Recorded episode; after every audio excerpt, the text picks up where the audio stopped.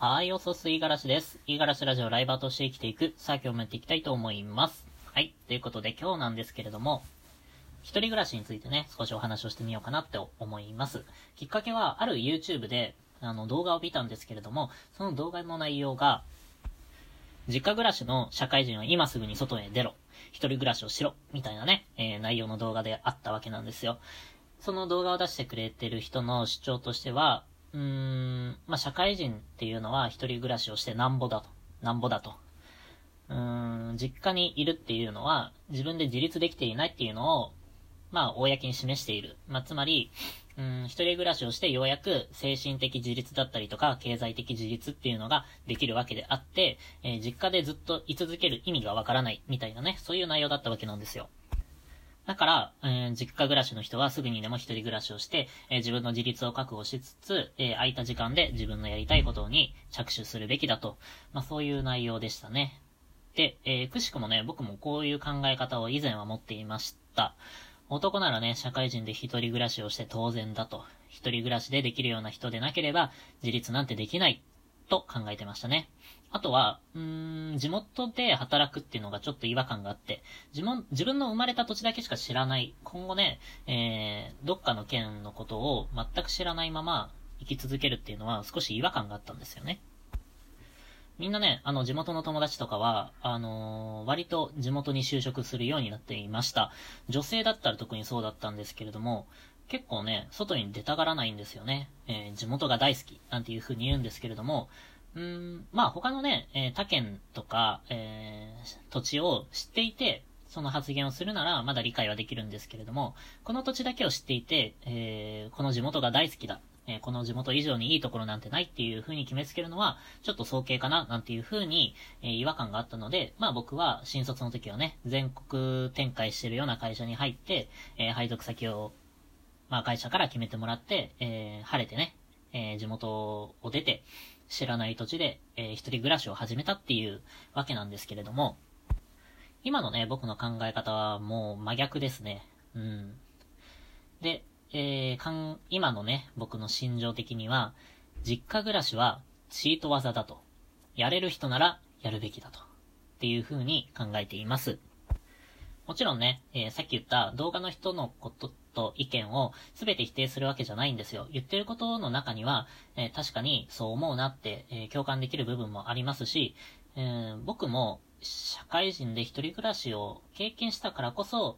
なんていうかな、実家に住むっていう選択肢がより魅力的に見えているので、うん、半分は賛同しているんですが、あの、全員には当てはまらないんじゃないかな。決めつけになってしまうんじゃないかなっていうふうに僕は思っています。まあだから実家暮らしなんて知るやつなんて大したことないみたいなね、そういう言い方を、まあそうやって聞き取れたわけなんですけれども、そうじゃないよと僕は言いたいですね。うん。結構世間の目ってそういう風にね、えー、実家暮らしをしてる人っていうのは、き、には厳しいんですけれども、まあそうじゃないんだよっていうのを僕ぐらいはね、えー、少し主張してみたいかななんていう風に思っています。メリットとしてはね、やっぱりお金と時間の自由がね、えー、増えるっていうところですね。お金で言うと、やっぱり一人暮らしをすると家賃もかかるし、えー、光熱費もかかる、食費もかかる、えー、あり、ありとあらゆるところで、えー、余分にね、お金がかかってしまうんですよ。実家に住めば、あもちろんね、え家にお金を入れた方がいいと思うので、え多少なりともね、入れておくべきだとは思うんですけれども、それ以上の余分な出費っていうのが少ないわけなんですよね。これはまあ当然で、人っていうのはやっぱり一人で生活するよりかは、ある程度集団で固まった方が、あの、経費をね、経費っていうか、まあお金を節約できるわけなんですよ。例えば4人家族で1つの家に住んでいると、まあ一人暮らしかける4ではなくて、えー、それ以上、えー、それ以内に抑えられることができるんですよね。まあだって、なんていうかな、家賃っていうのは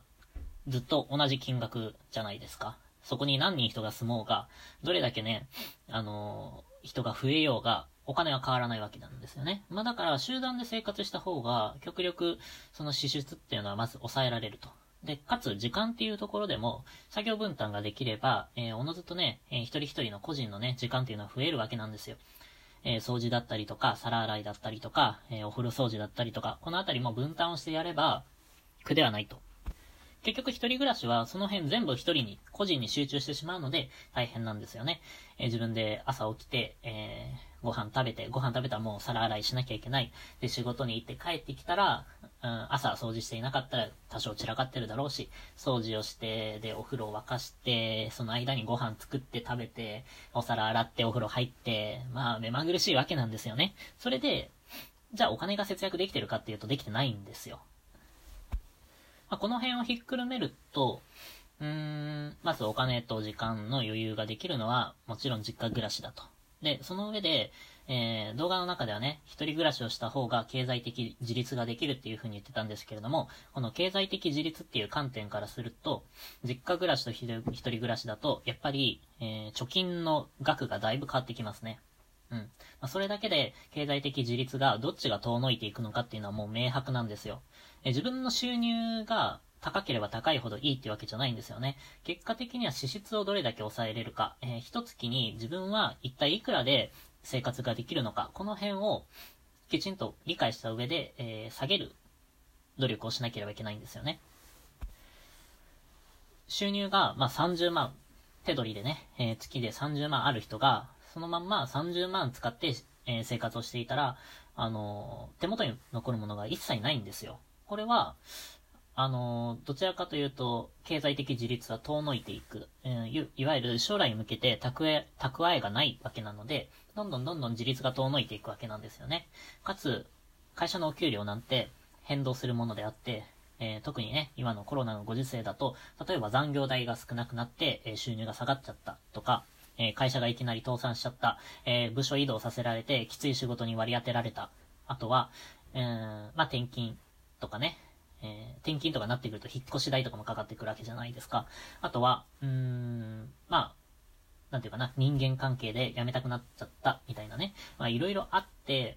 うーんと、お給料っていうのは、